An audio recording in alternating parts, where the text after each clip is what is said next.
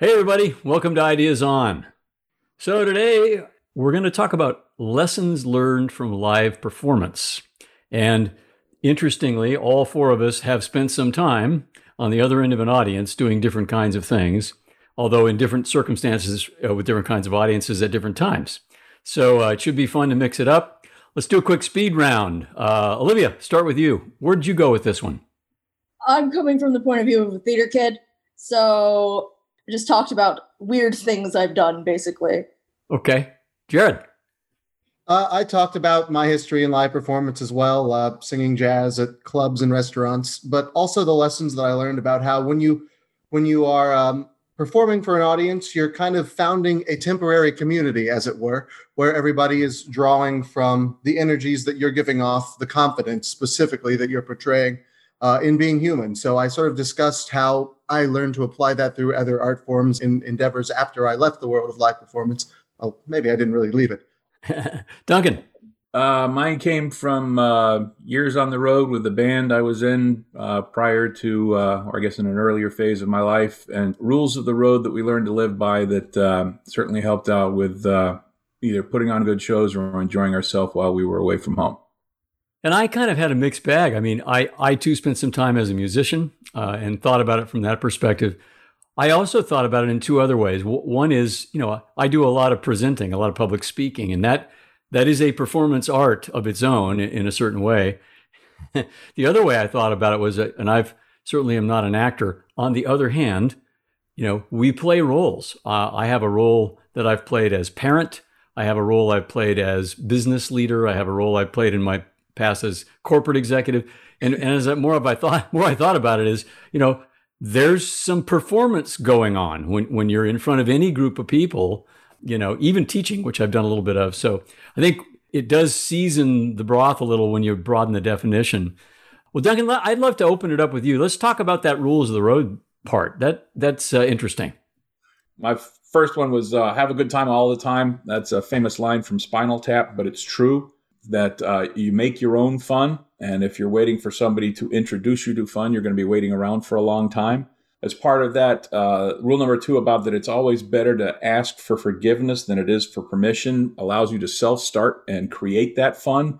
And as long as you're respectful and not too disruptive, uh, you can get away with an awful lot of things, um, especially if, uh, um, with rule number three, act like you belong. Uh, if you walk into some place that you do not belong and you are wide eyed and your mouth is on, you know, your chin is on the floor and you're just gawking at everything, you're going to self identify as somebody who doesn't belong very quickly. But, you know, you grab a jacket, you grab a road case, you just walk on in like you belong. Nobody's going to hassle you at all, whether you have your credentials around your neck or not. Uh, the fourth one about going with the flow is very important because um, you are not in control many times when you are performing. The audience is in control not only in terms of they're appreciating what you're doing, but they'll let you know pretty quickly when they're not appreciating it. And so then you have to make adjustments on the fly. You also have to go with the flow because um, if you do the same thing every night, it's going to get bored. It's going to get, you know, just, it just very, very staid. And that's going to come off in terms of how you're performing to the audience. So livening it up and keeping it fresh is very important the notion about there's always a bigger fish is just to keep your feet grounded on the floor um, in terms of some of the stories that analogies that I shared weren't necessarily about us and what we were doing, but you know, we were just basically a fancy cover band. We had a great time. We got to go a lot of cool places, do a lot of fun things. But, you know, by always remembering that, we got to get along famously with uh, a lot of other bigger bands because many of them started in the same shoes that we were. So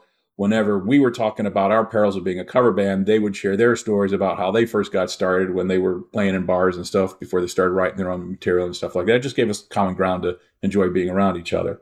And then the last one, uh, this notion about uh, knowing when not to play, that was just very important. You know, from a musicianary standpoint, it's important because, you know, putting it in space in the music and allowing it to breathe and knowing when not to play is is the sign of a really good musician. But uh, it's also important just in the sense of knowing when to sit back and let things unfold around you. You don't always have to lead. You don't always have to, you know, steal focus, whatever it may be. But there were some good rules of the road. Actually, um, after it got posted, I had a lot of good feedback from uh, folks that I was in the band with that appreciated it, knocked on with a couple more. So it was just interesting to you know have it as a lens to look back on and you know get reacquainted with some folks I hadn't talked to in a while. So it was Cool. nice.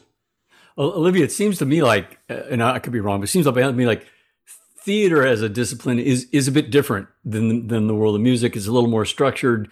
Can you talk about that a little bit? Yes, I don't know a whole lot about the world of traveling bands or whatever. So, but I will say a thing about theater that, first of all, I want to comment what you were talking about with um, life being performative. I also talked about that, and I think it's so true, and love to talk about it at some point. Um, Go go there. Let's go there. Okay, well, first of all, social media as just a thing is complete performance. Huh. The whole entirety of the internet, we play a character. Half of our interaction these days is in these weird little screens. I'm a college student, and half of the time, all my classes, except for my theater classes, are in little boxes. I am a character. I am not like actual Olivia in those classes. I am English class Olivia and geography class Olivia. And geography class Olivia doesn't talk, she watches rocks. And English class Olivia argues. And they're all different people, various different characters that are true, but a little bit off. And then there comes the question of what is truth and what is reality. But that's an entirely different situation. So let me well let me ask you something because that brings so do you actually consciously think about managing those characters that way or is it simply organic and they show up that way? Both. I feel that I am more conscious than I might be just because of the areas that I work in. Um, I think about personal brand a lot. My friends make fun of me for it, but I kind of do. Uh, like on the first day of a class, on my first day of my English class, I'm an English major. I really can't stand English classes. I I said something in class. I don't remember. It was probably something very contrary and argumentative about a book. And I was like, all right, well, I guess I've already established myself as this person. So I'm going to run with that. Just like how in my stagecraft class, I have already established myself as the props lady, which I'm very happy about.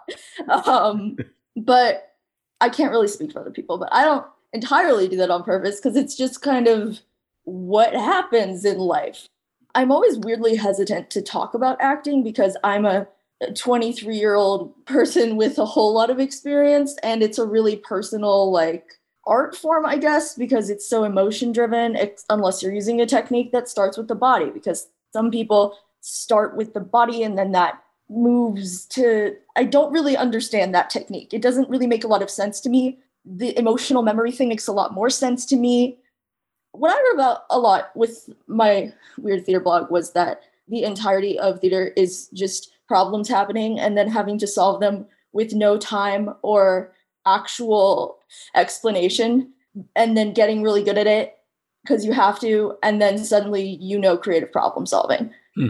and theater gives you like actual proper life skills not that other things don't of course other things don't of course other things do um, but i have gained so much as a writer from being an actor I've performed and I've done the tech side of theater.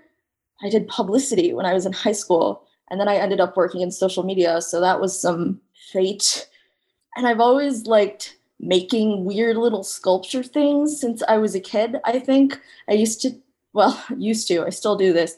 I used to make things out of tinfoil and just pound the tinfoil with a hammer and then wrap it in masking tape, except now it's clay.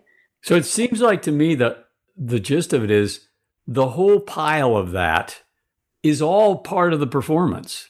Yeah. You can't like- you can't tease you can't tease the costumes apart from the props, apart from the sets, apart from the lighting, apart from the audience. is ensemble work Yeah. and it's clock and if you take one part away it will stop working Well, to that point too, seen and unseen ensemble. Because, you know, correct yeah um, and sometimes i think there is sometimes conflict between the onstage people and the offstage people not even necessarily those people but like the idea of well actors don't need to understand how tech works and tech people don't need to understand how performance works no the thing that's interesting to me, Jared, about your experience as a performer is, you know, and I've said this to you, you're an anachronism. You were born the wrong the wrong decade, you know, for the kind of performance you do. So talk a little bit. Of, I mean, do you embody a character, or do you have this uh, cousin of Frank Sinatra vibe going when you do that jazz work? You know, it's it's interesting. I think character building is something every artist does when they're starting out. And usually I think most people start out impersonating their idols, impersonating their hero, even if that's not what their title is. That's what mm. they start doing. I mean, when I started performing, it was basically my best simulacrum of Frank Sinatra or Bobby Darin or Dean Martin. And, you know, mm. what I learned, and this I guess will come up in next month's topic about storytellers as thieves, you kind of take what you like from those guys. You study the way they perform, you study the way they enchant an audience, the way that they invite people in, and you kind of become this amalgamation of all these characters that of, of that these performers certainly embodied. You become representative of all of that, and I think if you're good enough, you become something completely different that is distinguishable from the Frank Sinatra or the Michael Bublé or whoever it is, um, and you become your own sort of thing. Jazz, I find to be very interesting because, or I should say, particularly um, vocal jazz. There's not a lot of new songs that come out in vocal right. jazz. It's it's really more about putting your own spin on works that have were written back in the 1920s and 30s and even before. So I think that building your character you somewhat do through how you decide to interpret those songs uh, and and what they mean to you. There's a song.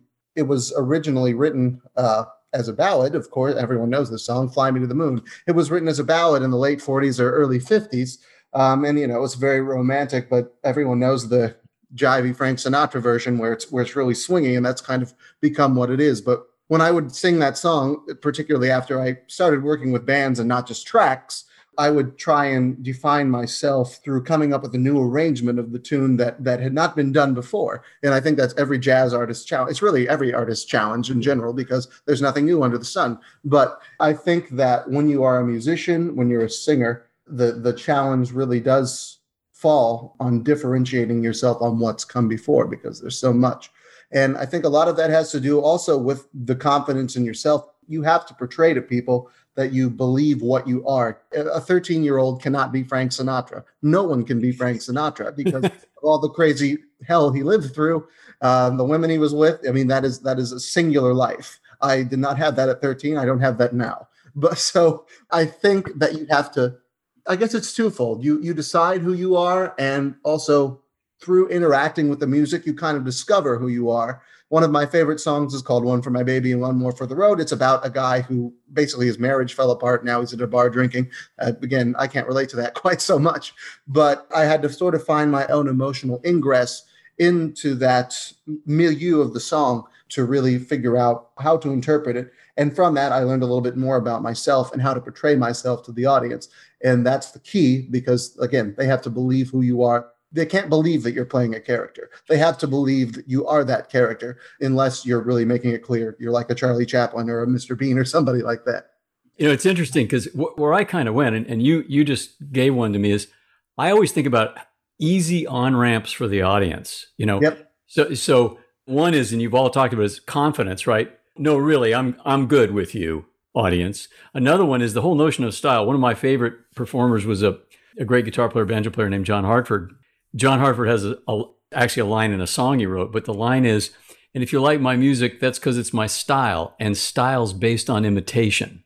That's right. I mean, you know, so you're right. We all imitate, right? I always so so what I always think about is, and I, and in the blog I wrote about it, I talk about it. It's in how do I create sacred space? How how do I build a little village around me and this audience? So for the next 42 minutes in my set, or the next 30 minutes of my keynote speech, or whatever I'm trying to do, we're good, you know. And and I think the key here is you got to make it easy for the audience to like you. you. You know, you really need to make to kind of say, no, honestly, I'm very approachable. It's an easy to understand thing. I'm not complicated. It's real clear. Here's my character. A good theater, for instance, I mean, you know, Shakespeare's a great example. You don't ever wonder now, hmm, that character there, uh, you know, King Henry. I wonder, I wonder kind of, but who is it? You know exactly who that is, right? They make it real clear so you can get your head around it.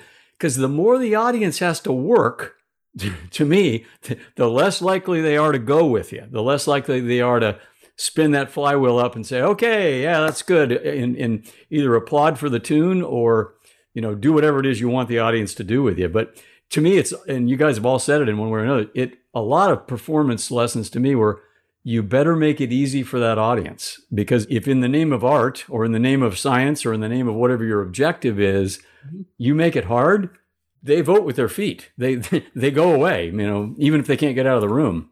Absolutely.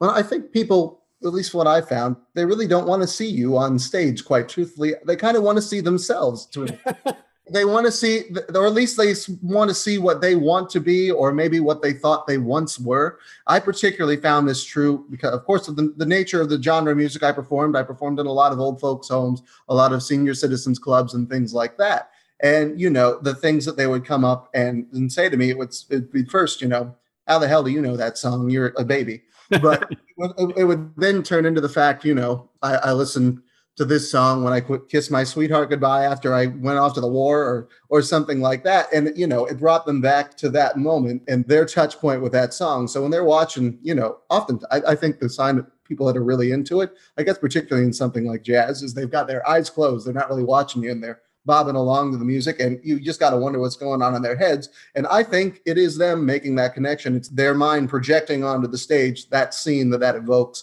and they themselves are quite truthfully you're more or less the soundtrack of the stories that they have mm-hmm. lived or have romanticized in their minds yeah, the other side of that to me was something duncan touched on but but i think any any actor any performance the other side of this you better own the room yeah, absolutely. When you step onto that mark, wherever that mark is on the stage, you better own the room. You know, I got this. You got to you got to get your arms around it and any concerns you had, any worries you had, any stage fright you had, any uncertainty better be gone because they want you to own the room, right? Yeah, exactly. The audience wants you to lead them, but you you can't show any fear. If you go deer in the headlights on them, you're really in trouble.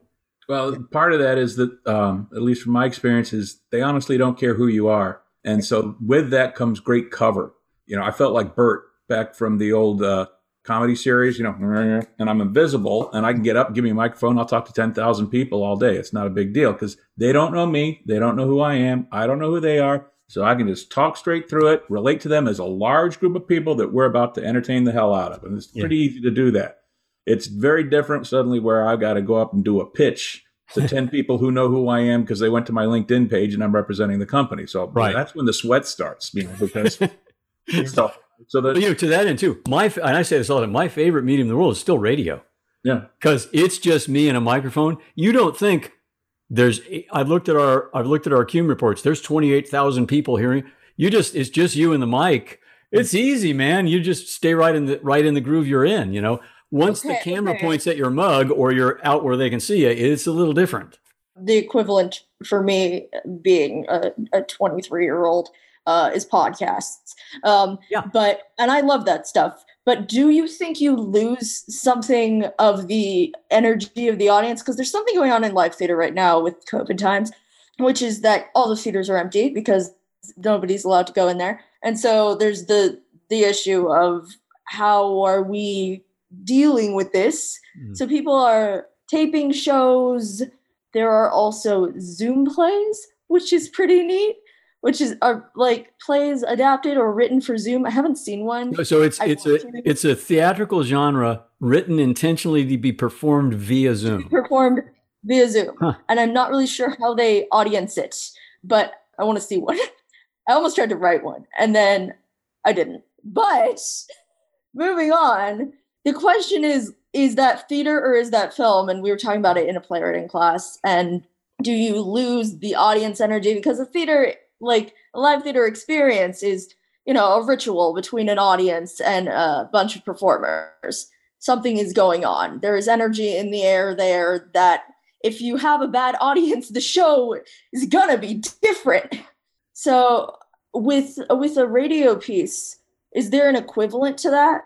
Well, sure. I mean, I guess sp- spoken word performance on stage might be an equivalent, but you raise a fascinating point, which is even within the, the genre we call television, right? There's a giant, because I've produced both, there's a gigantic difference between taped TV and live TV. Live TV is way more like theater than it is like television. Especially when there's an audience, because you can have tape TV where there is no audience. And right. You know, that's got a completely different vibe than when you've got to pause and let them finish laughing, and then you're timing your entry to come back in, you know? Well, yeah. In the meantime, your producer's got their eye on the clock because your segment time's timing out. You're going to go to commercial. I mean, it's so he, here's what I think. I don't think any of that is either or. We've talked about it before, Olivia, is, is you know, if somewhere back there somebody said, well, radio's happened, theater's going to be dead. It, well, wrong. it wasn't. Uh, radio didn't kill theater. Movies and TV didn't kill radio or theater. Video the internet kill hasn't killed any of the above. So it tells me, like, so if in terms of lessons learned, Musical theater didn't even kill opera. right, right. Well, neither did musical comedy, which is just sort of opera with different gags, right? So, I mean, and if you really want to extend that, because I was watching one the other night, Disney animated films are musicals. Absolutely. Mm-hmm. Correct. Just yes. musicals with pitches, you know? So, The children to pay attention to the pretty picture songs. Yes. Yeah, well, and buy things. So yeah, no, I think the the nuance there is, and I maybe I say this because we're toilers in the fields of story, and this is what we want to be true. But what those things tell me is there's sort of a bottomless well of interest in the human species in various story forms.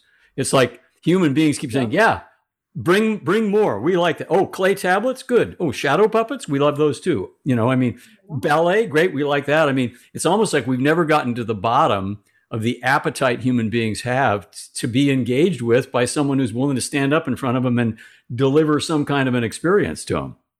Yeah, I guess the fault of Arabian Nights was it wasn't that she told the thousand and one stories. It was that during those 1001 nights, he didn't suddenly say, "Hey, hey, hey, enough with the stories. Do you got a dance number or something?" variety. in.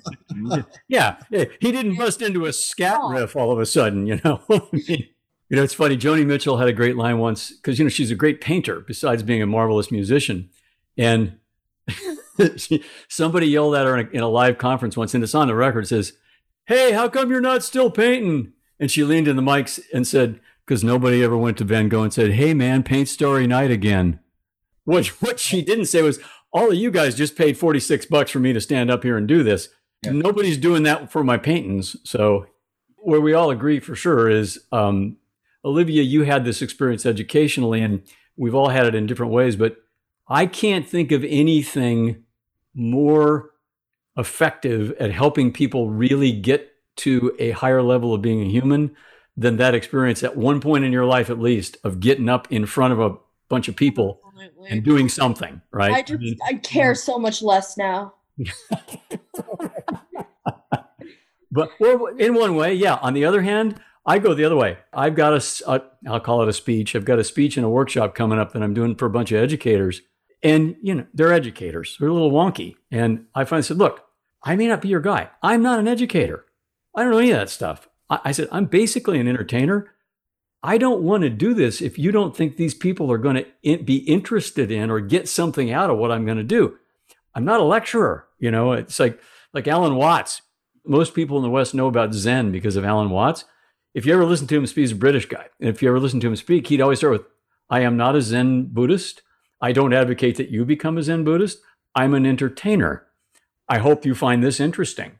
So I, I think that goes back to that. Every, every guy who ever played guitar in a bar, every actor who ever stepped on a stage in a theater, part of the mantra going running in the background is, please, please, please like me. I don't know if I miss people liking me. I, I missed the freedom from being on the stage where it wasn't me on the stage, so I was free to be myself, if that Right. makes sense in a circuitous kind of way. The adrenaline rush that it gave of the on the spot decision making, you not Yeah. only have to be con- you have to be confident that you know within a fraction of a second you can recover from a hiccup you can play it off you can make a joke out of it without coming off especially as smarmy or glib Not to mention, you hope the bass player goes with you. Exactly. And be, but all being vulnerable is is such an important thing too. Also being able to acknowledge that. When I would make a mistake, I think audiences were somewhat more endeared to the fact that you know, uh, not not that they would think that this anyways, but I wasn't a paragon on stage or something like that. They don't mind if you make a mistake. They don't even mind if you own it. They really don't like it if you say, oops, I made a mistake. Yeah. Exactly right. Now you violated, you, you, you've surrendered control of the room, you know? And the only time you're allowed to do that is in the afterglow following the show, where you're there with the guys in the band and, and the girls, and you're just chilling out and laughing at who had a clam and what song. And, you know, afterglow was always fun too, because you have that, like you said, you've got the euphoria of being on the stage and living in that moment. And then you've got Yeah. the trough that follows after that, where you're just basking in that afterglow, not from an adulation stand, standpoint, but just chill, have a beer, kick back, laugh at what happened on the show, enjoy it, and then move on. The other side of that, that I think people who've never been able to do any kind of performance have missed in their life is the opposite. Because there are those times when you, you walk up going, man, I was on. I I nailed every lick. I Yeah. where did that harmony come from? Oh my God! You know, could we ever do that again? Or heck, even if you're given a pitch, you know, I was telling you guys this morning, I gave a pitch this week. I haven't given one in a while. Yeah. It was it was a good one. I, I mean, and and to your point, I I'm an introvert, so I don't give those kinds of presentations. I've invented a character. He loves it. You know, I come home and my wife says, "Hey, how'd it go?" I say, "I don't know. You have to ask him. I wasn't there." but I have this uh, character. One version of that character is I call him the Reverend Rodent. You know, when when the Reverend gets up there on stage, he's testifying, and, and I'm telling you, when Well, that goes well, and I don't know if we close the deal or not, but when that goes well, you walk off going, "Amen, man." You know, Yeah, we you got get to the congregation.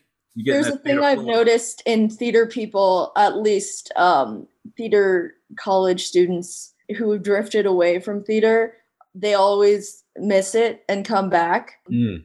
And I missed acting because I was like, damn it, being other people is so much fun. Um, and I'm an extrovert. Uh, so I kind of projected all my missing theater angst into cosplay where I could act Mm. and make things and get attention. By the way, I'm so glad you brought that up. Look at that world. That's theater for everyone at all times. And that's my world interacting with your world. And, you know, and, and I- I'll admit, I've only kind of eavesdropped on those, on cons and cosplay, but I'm fascinated by it because, again, it's a seven or eight billion dollar industry. People like it. And you're also teeing up a future blog where we're looking at beyond immersive entertainment. Well, look, we probably better wrap this one up. Um, but one thing's for sure, I think we all definitely learned a lot from our, our time on stage, our time in front of audiences. And, you know, I'm sure that informs our, our work when we're designing work, when we're in the background. And it's just always fascinating to, to take a look at it and just see what's underneath it. I'll, I'll say this as maybe a parting shot. It is essentially human. We talk about it all the time, but that great ancestor of ours was probably male and covered with hair and about four foot three, climbed out of the cave near the fire and pantomimed something because they wanted the attention, but they also needed to get something done. And it's just this very human thing to get in front of other humans and command their attention uh, in, in a respectful way. Next time, uh, poetry coming our way. So uh, we'll look forward to that. Thanks for sitting in. Uh, we hope you'll find us on YouTube and please come check out our blog at Ideas On, and we'll see you soon. Follow us on Instagram. Bye. Bye bye now.